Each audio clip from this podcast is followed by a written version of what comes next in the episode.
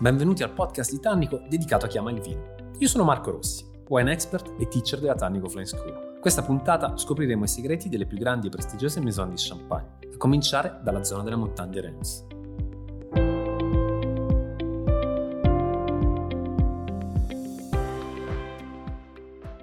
Parlando di grandi maison di champagne non possiamo che partire dalla zona della Montagne de Reims e nel momento in cui affrontiamo eh, l'argomento non possiamo non pensare subito al re della champagne, Jean-Claude Rousseau. Quindi stiamo parlando di Louis Roeder, stiamo parlando di una di quelle aziende che grazie a un vino iconico come Crystal ha fatto la storia della champagne. Ma mm, Jean-Claude è stato sicuramente uno dei più grandi artefici della champagne in epoca moderna, tanto da diventare addirittura il presidente dell'Unione delle grandi maison non ha un MBA alle spalle, ma ha effettivamente un addetto ai lavori, quindi è un enologo. Ma questa azienda è sempre stata questa maison, è sempre stata così importante, ha sempre avuto questo appeal. Beh, in realtà agli inizi del 1900, quando Camille Roeder è entrata in azienda, ha trovato una situazione che portava quasi verso la bancarotta. La Grande Depressione che era alle porte aveva veramente abbassato le vendite. Per cercare di restaurare e ristrutturare l'azienda, Camille decise addirittura di non percepire stipendio. Ci mise qualche anno per poter riportare appunto Louis Reder a quelli che erano i fasti di un tempo e ci riuscì grazie all'apertura del mercato russo. Quindi di nuovo, Crystal è stato forse il media principale per ritornare al successo, ma è stata un'intuizione di marketing ante litteram, senza mai negare assolutamente la grande qualità in bottiglia.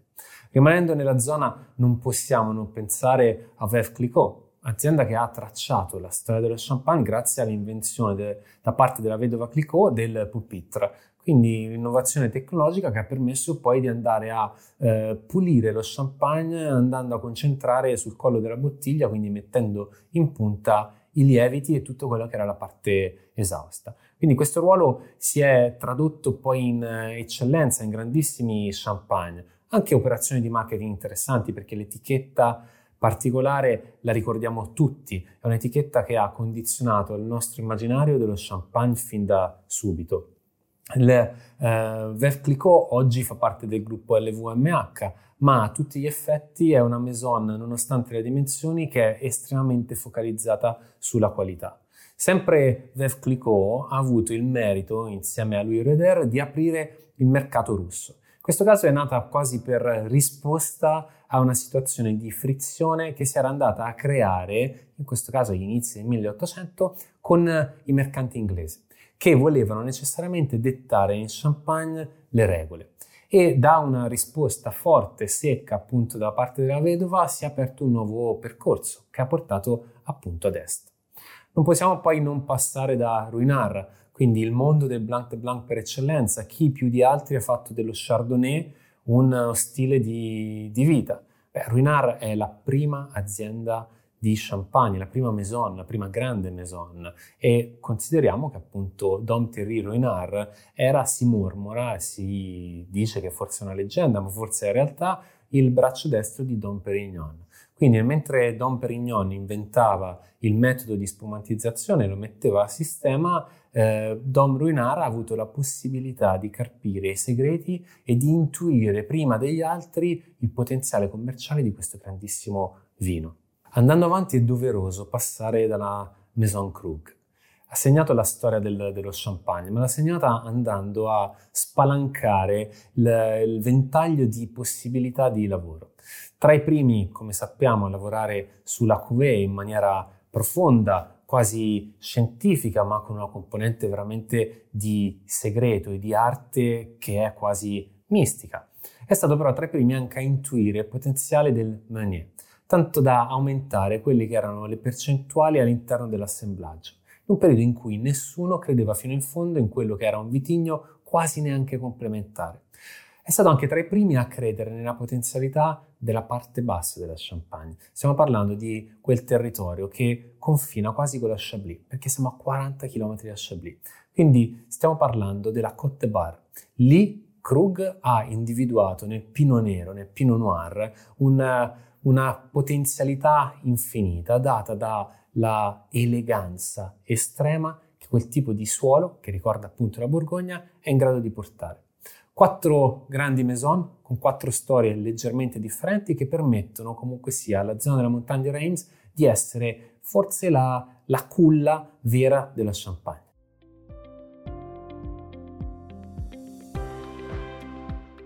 Le grandi maison della Valle della Marne.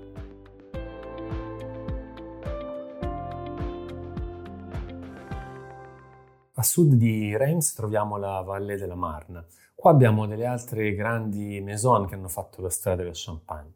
Citando Laurent Perrier, forse è uno degli esempi che meglio mostra quella che è stata l'esplosione anche di, eh, del successo dello champagne dal secondo dopoguerra ad oggi. Nel giro di 60 anni sono riusciti a passare, grazie alla famiglia Nonancourt, che hanno ereditato appunto dal ramo eh, Perrier l'azienda, a crescere tantissimo. Prima era una piccolissima realtà, oggi pensate che è la quarta maison per dimensioni. Quindi una, un'azienda che comunque non ha mai lasciato da parte quello che è un focus sullo stile. Eh, L'Ultra Brut è forse uno dei champagne più particolari, prova vera che non necessariamente è il dosaggio a determinare lo stile di beva. Pensate che l'Ultra Brut è uno champagne non dosato che però non gioca sull'austerità, non gioca sulla vena di freschezza troppo accentuata, è quasi uno chablis spumantizzato. In questo caso lo Chardonnay gioca un ruolo fondamentale, però si allarga, gioca un ruolo di ampiezza. La volontà di Perrier come Maison è quella di dare estrema piacevolezza indipendentemente dal dosaggio. Rimanendo sempre nella zona, un passaggio obbligato su quella che è una delle colline più ripide in assoluto della Champagne ci porta a parlare di Philippe Ponnat, Clos de Bois. Clos de Bois è un clos, quindi è un vigneto a tutti gli effetti chiuso, dove troviamo comunque 14 LUD, quindi 14 microparticelle. È un vigneto particolare perché intanto ha questo suolo gessoso molto evidente, molto marcante, ma allo stesso modo abbiamo una pendenza che arriva a 45 gradi, Pensate che Boas fa riferimento a sì una collina ripida, ma anche alla difficoltà, perché per i lavoratori è effettivamente molto difficile andare a lavorare in vigna. All'interno del clos abbiamo comunque più cepage, abbiamo quindi più vitigni, alcuni filari sono dedicati allo Chardonnay, altri al Pinot Noir e dipende un po' anche dal, dall'esposizione. Non possiamo però non passare dalla storia dello champagne andando a chiamare in causa Jackson, la famiglia Ciché oggi rappresenta alla perfezione quello che è la tradizione, ma lo fa cercando di valorizzare al massimo, attraverso i blend, l'annata.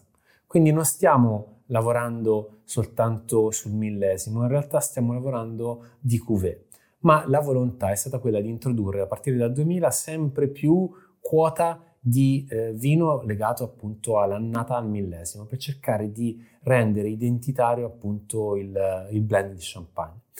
Ma parlando di storia non possiamo non ricordare il ruolo che hanno avuto, che ha avuto appunto il fondatore della Maison nell'andare a spingere Joseph Krug a lavorare sui blend, a lavorare sulle cuvée per cercare di dare eh, solidità negli anni alla qualità espressa dalla Maison. E allo stesso tempo ha spinto François a lavorare su quello che poi è stata la moderna tecnica per andare a misurare il dosaggio.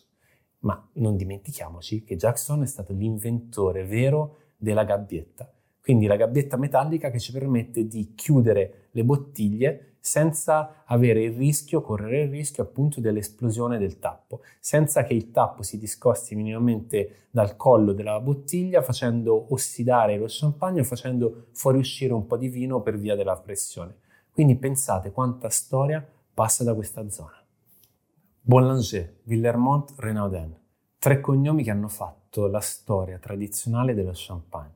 La Maison Boulanger nasce con questi tre protagonisti. I primi erano marito e moglie, il secondo un socio in affari. Per 150 anni anche il nome di Renaudin era in etichetta, poi è stato in epoca moderna tolto. Ma perché questa azienda è emblema e simbolo della tradizione champenoise? Perché ancora tutt'oggi non ha rinunciato all'utilizzo del legno nelle fasi di fermentazione. Ma la particolarità di questo legno che intanto proviene dalla Borgogna, quindi da Chanson, che è un'azienda collegata a Bollanger.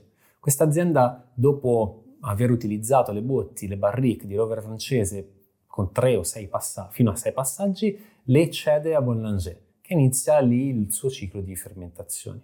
Dovete pensare che poi Madame Boulanger, durante la seconda guerra mondiale, parte essere famosa per le sboccature, quindi Hardy e le varie innovazioni legate alla tradizione comunque sempre, ma una bellissima curiosità è che lei dormiva in cantina assieme alle sue bottiglie. E lo faceva intanto perché voleva essere sicura di poter controllare fino in fondo tutti i processi produttivi e poter garantire quella continuità di qualità che durante la seconda guerra mondiale per l'occupazione tedesca era estremamente difficile poter, poter portare a termine. Lo faceva anche per garantire il fatto che non ci fossero scorribande a rubare le bottiglie. Al tempo non si poteva neanche viaggiare nella zona della Champagne con la macchina perché ovviamente l'occupazione tedesca aveva impedito e aveva vietato qualsiasi tipo di circolazione. Allora, Madame Boulanger con la bicicletta di nascosto viaggiava da un vigneto all'altro per andare a, con- a, controllare che tutto fosse al punto giusto e che i cicli vegetativi delle piante si stessero svolgendo nella maniera più adatta. Quindi pensate quanta passione Madame Boulanger aveva nel fare la champagne e nell'andare a garantire, anche in un periodo così difficile, l'estrema qualità della maison.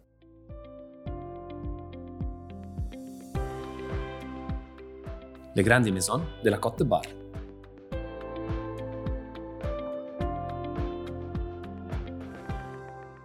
Non è un caso che la Côte Bar sia stata l'ultima zona annessa alla Champagne sia come regione che come areale produttivo.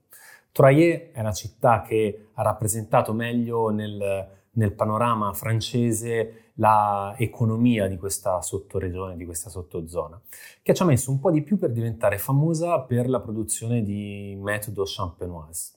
Pensate che qui, fino ad un certo punto, il Pinot Noir non era così centrale e spesso e volentieri nella spumantizzazione, nonostante non fosse dichiaratamente champagne, veniva utilizzato il gamay questo ci fa anche capire il collegamento forte che abbiamo con la Borgogna, anche se più la Borgogna del sud rispetto alla Borgogna del, del nord, appunto.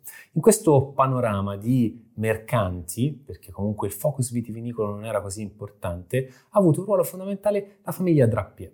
Dal nome stesso capiamo il collegamento con i tessuti e questo era il reale business che l'azienda portava avanti, che la famiglia portava avanti. A un certo punto non essendoci grandi maison in questo territorio, ma questo comunque è un territorio che vi ricordo dà le uve a tantissime grandi maison, soprattutto se parliamo di Pinot Noir, Drapier ha occupato quello spazio ed è diventata forse l'unica grande maison della Côte Bar. Oggi lavora in maniera eccellente, producendo oltre un milione di bottiglie, giocando su legni differenti e sul famoso uovo di legno che contraddistingue l'affinamento del suo Pinot Noir. Lavora principalmente, pur avendo anche un, un rosato, su Blanc de Noir. Drapier oggi sta veramente conquistando le tavole dei tanti appassionati di champagne nel mondo, provando che la Côte Bar non è una zona secondaria della champagne, ma che ha un grandissimo potenziale di sviluppo.